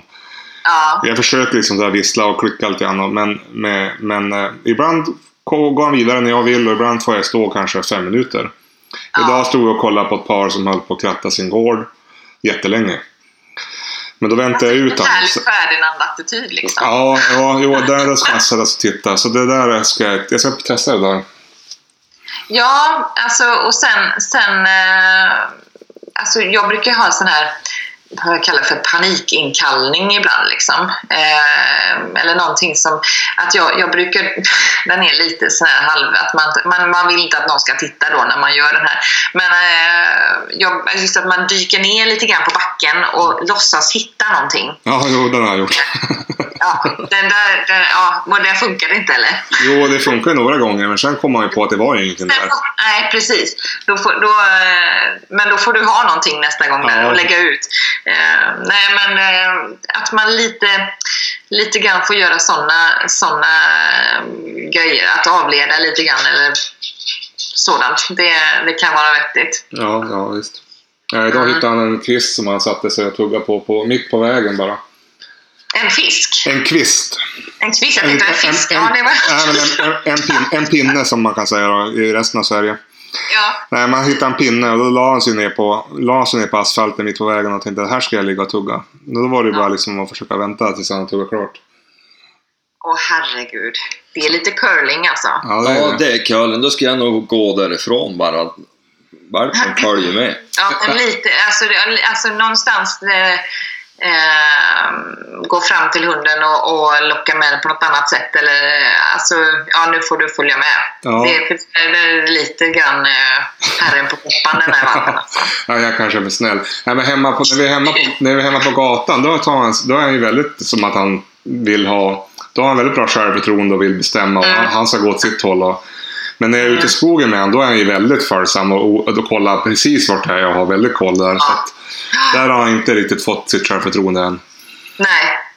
Nej, och det, det, och det kommer ju med åldern, hela den här biten. Liksom. Eh, självförtroendet, alltså radien ökar ju och blir större och större. Och, och eh, sen så kommer, och det är ju någonting som kan vara lite bra att tänka på när du kommer upp i, i den här tonårstiden, om man säger så. Eh, just det här med inlärning i de lägena. Mm. Eh, att man där kanske börjar bör- tänker lite mer Alltså man, där kanske inte då du ska lära in nya moment eller ställa sådana krav utan tänk tonåring. Eh, Ja. Återigen, man ska inte förmänskliga, men tänk lite grann samma sak där. Hur Att gammal det- tänker du att hunden är då? då? Vad sa du nu? Hur gammal är hunden då? då? Ja, det är ju lite alltså, när de börjar komma 8, 8 9, 10 månader där någonstans. Ja. Eh, eh, då brukar det hända lite grejer i knoppen på dem. Mm. Eh, och då kan, brukar jag köra den här eh, jämförelsen med att eh, skicka tonåringen till skolbänken eller skicka tonåringen till Liseberg. Vad tror du hunden, alltså vad, vad skulle tonåringen uppskatta mest eller vad skulle du få mest protester av? Liksom? Ja. Ehm, att de där tonåringarna, de kanske inte förstår värdet riktigt att gå till, till skolan eh, alltid. Men eh, det är riktigt lattjo att gå på Liseberg och det, det skapar en bättre relation med dig som förälder och tonåringen om du liksom skickar barnet till Liseberg. Mm. Ehm, så jag brukar göra den jämförelsen bara för att folk ska förstå lite grann att det pågår väldigt mycket utvecklingsmässigt eh, hos hundarna under den här perioden. Och där är det bättre att man tänker lite mer positiv relationsbyggande för att bibehålla det här sen till vuxen ålder. För det är oftast där det kan bli lite problem. Mm. Eh, att man, det blir mycket konflikter, hunden gör inte som, den säger, som jag säger att den ska göra och man blir förbannad. Eh, och då sätter den sig på tvären och då blir det ännu värre. Mm. Eh, så att där brukar jag tänka, liksom, där, där brukar det bli mycket spårträning, eh, upplet, alltså, alltså den får söka efter saker. Eh, mycket återigen det här med kroppsarbetet. Eh, att den får jobba med kroppen i skogen, leta, så, ja, fram, mycket nos, nosövningar helt enkelt. Eh, så att man inte är där och tragglar bara med att det ska läras in moment på det sättet att det ska nu fokus koppelträning i två månader eller sådär. Utan Mm. eh, tänk bygga en relation, relation där istället så, så kommer det underlätta under den perioden. Just det. Du, jag tänkte vi prata om relation. Mm, Relation är ju jätteviktigt, alltså det är ju grund till allt egentligen. mm, Hur... det- finns ju säkert rätt många där ute som, som har tagit en omplacering, eller jag har ju gjort det själv. Och mm, hur, hur tänker du kring det, alltså på, när man tar en? För ibland har jag fått frågor om, och, om det där, och att jag ska sitta och svara på sånt, det är ju lite, nu då vi har någon som kan någonting, hur tycker du att du, hur, alltså hur, hur gör man första tiden med en ny hund? Som är vuxen alltså? Ja, där skulle jag nästan tänka lite grann som när jag får hem en valp faktiskt. Eh, att det blir fokus på mig och hunden i det läget. Ja. Att vi, vi behöver inte åka iväg på en massa saker. Vi behöver inte, eh, att det ska inte göra en massa saker utan där att vi får lära känna varandra först och främst, jag och hunden. Att, vi, eh, att man får liksom titta vad man har för, alltså lära känna våra egenheter och, och hela den eh, biten. Man, man, man vet ju inte alltid vad det är man får hem. Eh, att hunden får känna sig trygg med vilka vi är. Eh, och där, så därför börjar jag nästan återigen som med valptiden. Att jag börjar träna inomhus på saker och det kan vara liksom bara att man, eh, man lär hunden att bli masserad till exempel. Eh, man eh, tränar hunden på sitt eller sådär. Man kan göra godisgömmen hemma, man kan tugga ben ihop. Eh, att man liksom skapar ett förtroende och att man lär känna varandra där. Eh, så att det inte bara blir, nu har jag fått hem en eh, supergrym jakthund eh, och så släpper vi den vind för våg. Eh, utan där, ta, ta tiden till att lära känna varandra. Ja. Eh, Det är väl det viktigaste skulle jag säga, att man inte känner att man inte har någon stress där. Får man hem den i jaktsäsongen, strunta i det. Låt det ta lite tid för att det ska bli bra istället. Eh, Det där skulle är jag säga. Det där är ju viktigt tycker jag, det du sa nu om... om jag, alltså, jag har ju två om, omplaceringar, eller vad man ska säga, hemma. Mm, En kom på våren, alltså den här chili som, som en basett. Ja, Och då hade man ju hela sommaren på sig att vara med den hunden. ja, Och hon var väl inte någon nämnvärt lydig eller någonting, men man fick den där relationen innan man började jaga. ja, ja, Och sen den andra, det är ju Zapp, som pointern. Och hon är ju... Alltså hon hade ju en jaktlydnad som satt som en smäck. Alltså hon, och hon var ju välmeriterad och sådär. Mm. Men hon kom några veckor innan jakten och så... Ja, hon, hon var ju meriterad och inte så mycket jagad med kanske, utan det, det var inte skjutit jättemycket. Nej. Och sen kom hon hem hit och visst, vi hade jättetrevligt under veckorna och, och, och så, men man hinner ju inte bygga hur mycket kontakt som helst. Sen gjorde vi misstaget att vi bara busjagade med honom och Ja. sköt hejvilt. Och, och, ja, det går ganska fort att rasera en bra jaktlydnad om man säger så. Ja. alltså stoppet funkade ju inte klockrent efter ett tag Nej. till exempel. Nej. Och det var ju, det, det, det har jag ju fått jobba mycket med nu. Och jag Ja. hoppas att jag har fått till det, för det är ju återigen det där med, med belöning och, och, och tillräckligt stora, eh, vad, man, vad, vad säger man, eh, störningar. Mm, För det är ju mm, bara, mm. alltså hon är ju helt klockren i övrigt, jag kan alltid ha hon lös och, och sådär, men det är ju ingenting som är så stor störning som en skjuten fågel som ligger och flaxar. Nej, Och- precis. Och, och, och det är ju först i jaktsituation man riktigt får till det där. Så att, Mm, ja, det, det, det, det är inte, eller det är ett misstag jag ska undvika framgent om man säger så. Ja, Ja, men vi, vi är väl lite för eh, glada i att eh, testa på den nya hunden. Liksom. Eh, och då är det lätt att det fallerar och då, som du säger, då fallerar det rätt fort. Ja. Eh, man får vara lite mer Eh, tänk att det här, alltså det här är ju förhoppningsvis en individ som vi kommer ha i många år framöver och det kommer finnas tid. Och vill man ha det riktigt bra så är det väl bättre att ta det lite lugnt om det är så att hunden kommer hem under säsong och den är vuxen. Ehm, det, det, går, det går sällan av nöd på hunden ändå om man, om man, om man, till, alltså om man gör eh, tränar den på andra sätt. Liksom. Att man skapar en relation och hela, alltså då, då får den ju ut mental stimulans ändå. Eh, jag tror inte att det är ett dugg synd om den hunden bara för att den inte får jaga just den säsongen utan det kan snarare bli trevligare för en säsong nummer två. Eh, om ni gör det här på ett trevligt sätt ihop. Liksom. Ja. Nu, nu tror jag inte att det är någon större, alltså det är ju inte så att hon knallar varenda gång utan det är ju men, men det, började, det klickade aldrig från början men efter då, då du hade legat och- flaxat lite fågel där ett tag då, då, då hon är helt så fruktansvärt i fågelsituation. Det, och, Ja. Så att, Jo, ja. det, jag, jag, det, det här är ju någonting också som är... Det är också någon sån här färskvarugrej liksom. Och har de lyckats en gång så... Det, blir inte, det är ju inte plättlätt att, äh, jobba bort det sen. Det är ju så. Nej, belöningen är ju ganska stor att få springa och sätta tänderna i de där rackarna. Ja. Varmt och gott och fladdrande, det är flaxande, det är inte, det är inte fel. Det fattar Nej. väl vem som helst. Ja. Jo, det är ju som det de finns till för, så att det är ju... Vad sa du nu? Ja, det är ju därför de finns till, så att det är ju... Ja, precis. Precis. Så är det. Men eh, när kan man börja jaga med sin valp då, som inte, inte kanske längre är valpen? Ska man börja redan första hösten om man har fått hem den på våren?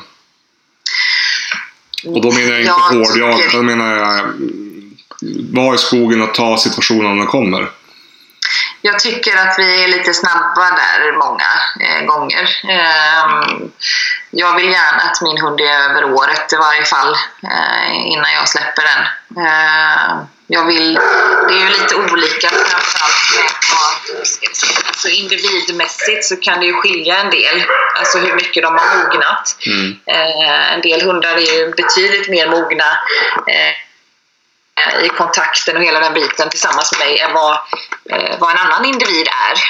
Eh, men framförallt så måste man ju se till att hunden är färdigväxt. Mm. Eh, det är väl en, jättes, alltså det är ju en jätteviktig del.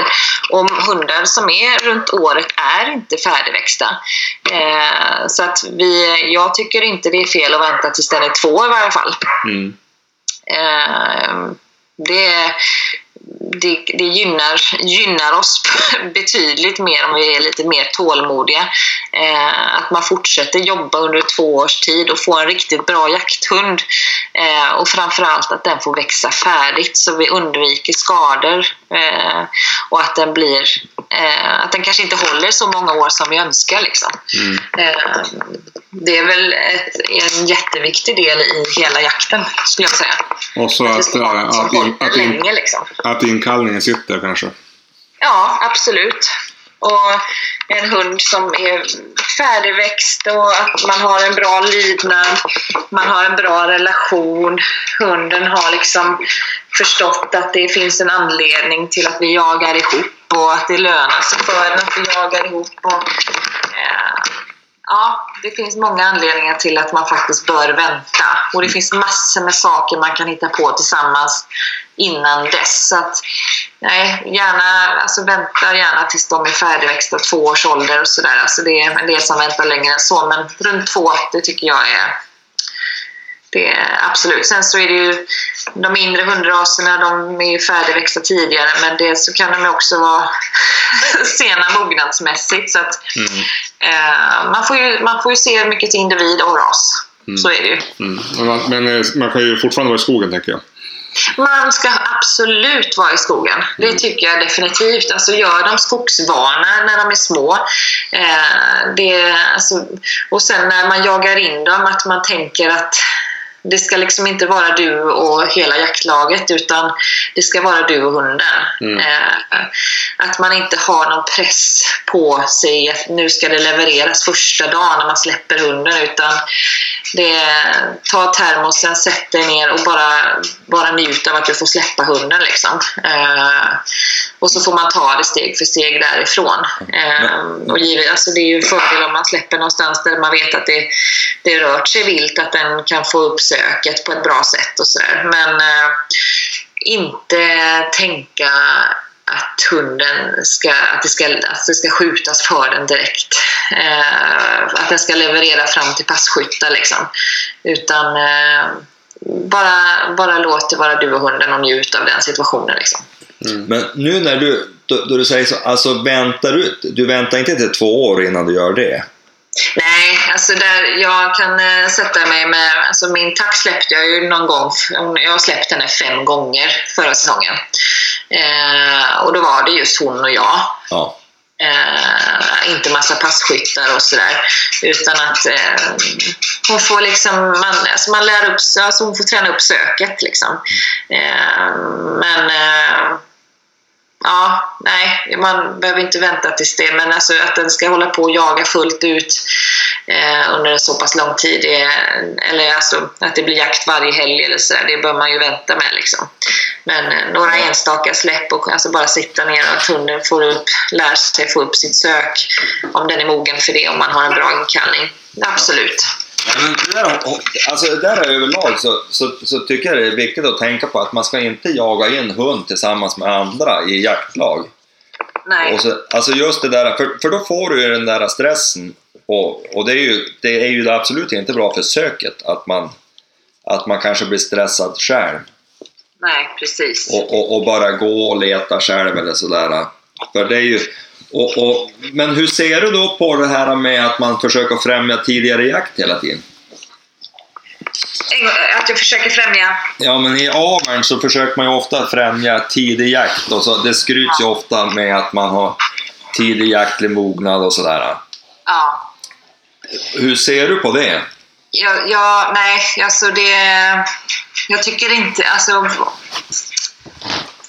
återigen liksom. Eh, jag, jag, jag ser inte att det skulle ligga någon relevans i att det skulle vara något som är bra.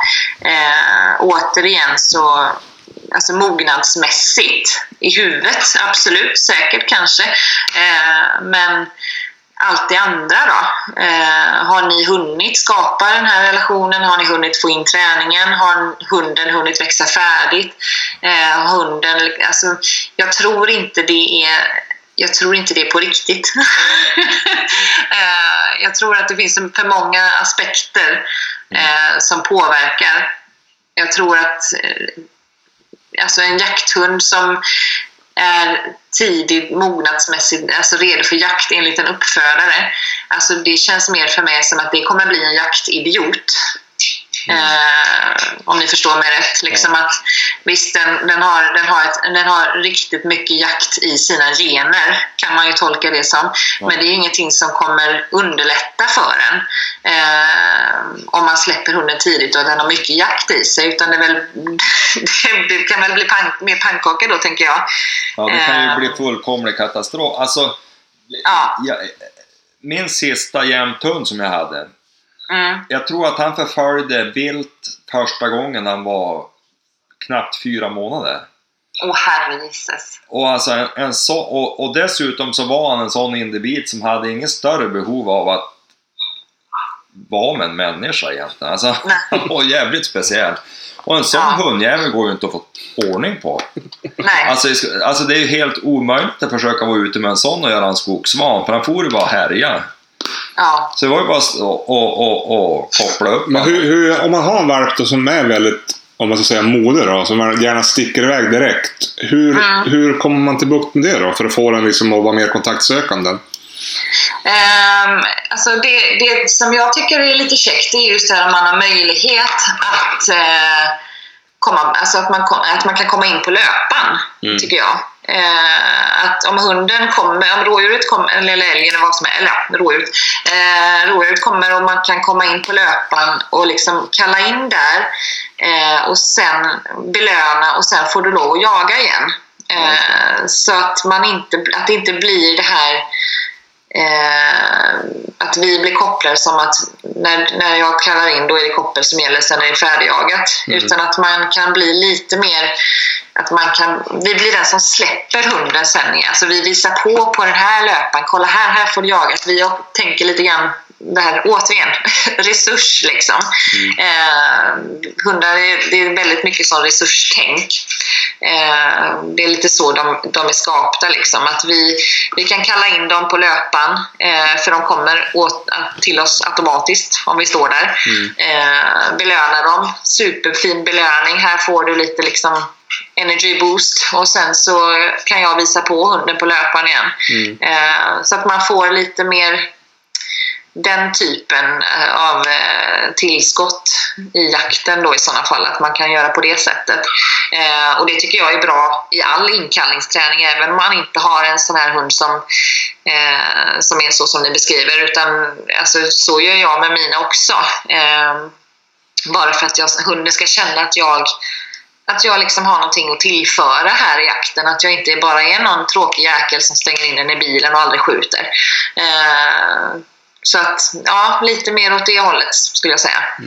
Om man har en valp då, säg en, en, alltså en ung valp som man håller på att göra skogsvan och så börjar den dra iväg mer och kommer tillbaka mindre än vad man vill. Är det samma sak där då också? Stå, stå kvar och så vara var lite mer eh, givmild med belöningarna då eller?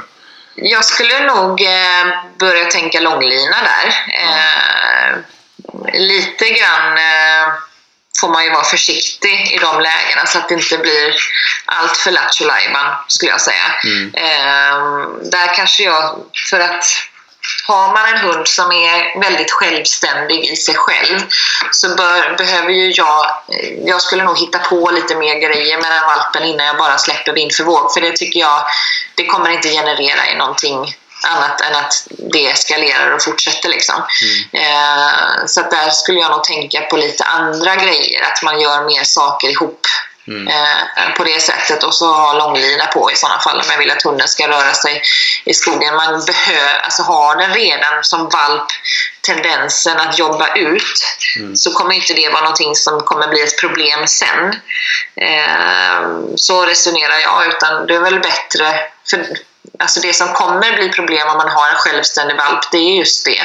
Att hunden inte kommer vara så intresserad av vad vi har att säga. Utan då är det väl bättre att man eh, kopplar på i en, en sån hund. Att det är liksom inte det är inte prioritet att hunden ska få gå lös som är, utan det är prioriteten är att vi ska få en bättre relation än hunden och jag. Att, vi kan, att jag kan erbjuda den andra saker för att den då ska få upp värdet i att jag är med och jagar faktiskt Då de är, här då, dagarna. då är det lättsammare att ha en hund som är tvärtom. För att söka ut kommer den till slut att göra ändå. Ja, precis. Ja men du vad trevligt. Du Helena, om man vill eh, veta mer om hundar och sånt där, då har ju du ett par böcker vet jag. Ja, jag har ju en bok som jag, har, som jag släppte 2018 Mm. eh, med Passion för det vilda. Mm. Eh, och den är ju, det är hundträning, eh, allt från valpen till inkallning, spår, mycket spårträning för det är väl det jag brinner för allra mest. Mm. Eh, det är lite recept och, och eh, lite om vilt och sådär. Mm. Sen så håller jag på, det blir klart med förlaget nu i veckan faktiskt. Så att nu håller jag påbörjat min andra bok som kommer vara mer eh, specificerad just med spår. Eh, allt från liksom, mm, den första valpträningen och viltspår och sen till eftersök. Då. Eh, steg för steg och lite sådana. Eh, att man får in, får in moment på ett annat sätt och lite tips på övningar. Och framförallt där så, det som jag vet skiljer mina spårkurser med många andras, det är att jag lägger in mycket hundpsykologi. Och det är den som kommer in i boken här också. Att varför gör hunden som ni gör i spåret och hur blir ni ett team? Det är väl framförallt det som den kommer handla om. Då. Ja, just det. Du, är det någonting som vi inte har pratat om som du vill nämna? Ehm, ja, nej, nej, det är väl inte direkt så. Vi, eh, det, hundar är ju alltid roligt och mycket lätt att snacka om och det kan man snurra iväg med mycket. Men ehm, det är, vi, har ju, vi kommer ju ha utbildningar lite runt om i landet under hösten här och eh, beroende på Corona givetvis. Eh, om det släpper lite grann på gränserna eh, med hur vi får göra och sådär. Men, eh, men eh, det är privatträningar och allt sånt där håller jag ju på med hela tiden. Så är man sugen på sånt så är det bara att hojta. Men, men hur, hur, alltså via jaktkunskap, hur, hur, Mm. är det föreläsningar då eller är det... Vi har ju oftast sådana här tre dagars kurser då. Eh, där vi är ett mindre gäng som... Eh, som och där, där är det ju liksom ekipagen. Alltså det kan ju vara, en, det kan vara ett jaktlag. Eh, det kan vara eh, en rasklubb eller en kennel eller någonting som har bokat in eh, en helg. Då kanske en halva fredagen, då, lördag, söndag. Och då kan det vara kanske om en föreläsning om hundens inlärning, alltså in, psykologin. Eh, det kan vara en halvdag inkallning, det kan vara två dagars spår. Alltså det kan ju vara väldigt mycket olika typer av träningshelger då som, som bokas in då. Eh, och då åker vi runt i landet och det är jag och Matilda då som, eh, som dyker upp och så har vi de här utbildningarna och eh, då, då är det ju blandat teori och praktik eh, och det brukar vara väldigt uppskattat. Det är liksom, det är, oftast det, det, kan- om det är som ett jaktlag till exempel, då har vi några hundar där och så kanske man slår ihop sig med något annat jaktlag och sådär. Då, då eh, får man ju liksom komma med specifika önskemål, vad det är man vill ha ut av den här helgen då, så lägger vi in det. Eh, sen så kan det vara mer specifika, till exempel eftersökskurser, att man får med skytte, att man får med eh, mer liksom, alltså prata ammunitionens påverkan och allt det här då. Eh, Mhm. Så att det, det finns lite olika varianter man kan, man kan ta till sig. Men jag, jag tänkte nu på, på, vi har ju en väldigt intresserad lyssnarskara och sådär. Ja, Det här skulle vi väl kanske göra om och så att vi kan ta upp lite tittar eller lyssnarfrågor och lite grejer. Och, och vi har ju garanterat frågor Mm. absolut. om det är okej. Det klart ska. Jajamän. Men du, en, jag ska besvära med en liten grej här till. Den här Shoot. pendeln du pratade om, Vad sa du nu det här? ja men om man tränar koppelgåning. Ja, ja. Hur gjorde du, alltså själva pendel med, belöningen och, med godiset, hur gjorde du? Du får spå- du får tillbaka Jörgen. Stå med Ja, nu så ja, ska jag berätta. Eh, det, som är, det som jag börjar med är ju att jag vill att hunden ska få in den här pendelrörelsen och med det menar jag att hunden ska ta godis först från ena sidan och sen till andra, få hämta den på andra sidan så att den går liksom fram och tillbaka. Eh, och när hunden har börjat få in det beteendet att den plockar en godis, söker min kontakt, eh, jag kastar en godis, plockar den, söker min kontakt. När den Ja. liksom börjat pendla fram och tillbaka framför mig, Ja. då börjar jag röra mig framåt. Eh, så då börjar jag kanske med att ta två steg bort eh, när hunden är och plockar den här godbiten. Ja, just det. Eh, och när den är och plockar det så tar jag två steg framåt, väntar in hunden, den får komma upp fram till mig, tar kontakt igen. Då kastar jag en godbit åt andra hållet. Jag tar två steg fram. Och så ökar ju den här stegen Alltså dels ökar ju då antal steg jag tar från hunden. Det här, det här är en supergrej som jag kör med fågelhunden. Det här är bästa övningen hon vet. Henne kör jag ju lös liksom. Ehm, och då kan hon, hon kan liksom, jag kan kasta den och så i princip springa fram och sen så kommer hon och söker upp mig och då går hon där med förväntan tills jag kastar nästa då. Ja. Ehm, Men du, och- men du går åt ett håll och kastar godiset åt andra hållet? Ja, men alltså jag kastar godis bara, så jag bara lägger den åt, alltså en, en meter från mig liksom, åt sidan. Just det. Eh, det behöver inte vara något sånt här att jag kastar den en, en, eh, jättelångt bort, utan jag bara lägger den liksom ner vid mina fötter, Ja. så går jag därifrån. Eh, sen eh, när jag då ökar antalet steg jag tar från hunden eh, så kan jag också sedan öka antalet steg jag går när hunden är med mig. Ja, just det. Ja. Ja. Eh, och då be, bibehåller jag ju gärna kontakten med ordet bra Mm, i det läget. ja. Fortsätt med det du gör, det du gör är rätt. Sen kommer den sekundära belöningen. Jag brukar säga att rösten är den primära förstärkningen och sen kommer godiset som en Ja. sekundär förstärkning. men då borde ju det funka bra om du vill ha bara ett fritt följ, att du ska kunna ha dem mer löst bredvid dig. Super, superbra. Ja. Ja. Mm. ja. Nej, jag, kan, jag, ska köra, jag ska köra med Zappa, för hon är lite hård i kopplet. Mm. Och, och jag har provat må, många olika saker på, på, eh, för att få till det där, men jag har inte riktigt fått till det. Hon är så jäkla hård i, i halsbandet ibland. Men, men eh, jag ska fan träna det där på båda. Testa den och sen ha gärna då kanske, eh, har du möjlighet, annars får du hojta på mig så kan jag med storlek och sånt där så kan jag hjälpa dig med superbra sele som jag har här hemma. Eh, just att du får den här, eh, att du inte, för belastningen på halsen kan vara en jättebidragande faktor till att hunden drar. Ja. Eh, Jag ser att- jag tror. Jag ser att valpen har lite samma tendens. Alltså hon har ingen, alltså det, det, hon lägger på Ja, tyngd direkt alltså. Hon börjar med det första dagen hon har, Och nu ska jag tillägga, hon har inte haft jättemycket koppel. Hon är ju så pass duktig i övrigt på, mm, mm. på att hålla sig kvar. Och det är det som är för, fördelen om man har en hund som inte har så stora sök och inte har det där drivet att ta sig iväg. Det är ju att man kan jobba mycket med dem lös. Ja precis. Och då ställer det högre krav på dig, eller hur? Alltså du har mer, exakt. när du Ja, har hunden lös så har du mer, eh, då jobbar du på ett annat sätt. ja, och det blir ju lite samma sak om man knyter fast kopplet runt midjan. Du, har, du, du, du, du för det på ett annat sätt, du pratar Ja. på ett annat sätt, du blir liksom mer tydlig för hunden då. Ja. Man ska alltså låtsas att hon är lös i princip. Låtsas att den är lös, men du har en säkerhetslina på så det händer ingenting. Eh, för då kan du jobba mycket mer med din kropp, alltså du är tydligare hur du rör dig. Eh, du pratar tydligare, du belönar bättre för att det känns skönare när de kommer. Liksom, eh, när de gör som du säger. Alltså det, och hunden framför allt. Eh, när, du, när du beter dig, det handlar alltså att, att testa en gång och förändra ditt beteende i hur du rör dig eller hur du liksom, Ja. gör. Eh, och se hur reaktionen blir på hunden. För att vi är så himla in, alltså vi kör samma beteende hela tiden. Vi beter på samma sätt. Och till slut så tycker hunden att det är ganska trist. Så om man testar bara belöna på ett annat sätt eller göra någonting annorlunda eh, när man går eller hur man tänker så, så brukar det, bara det göra att hunden blir mer intresserad Ja. av vad vi har.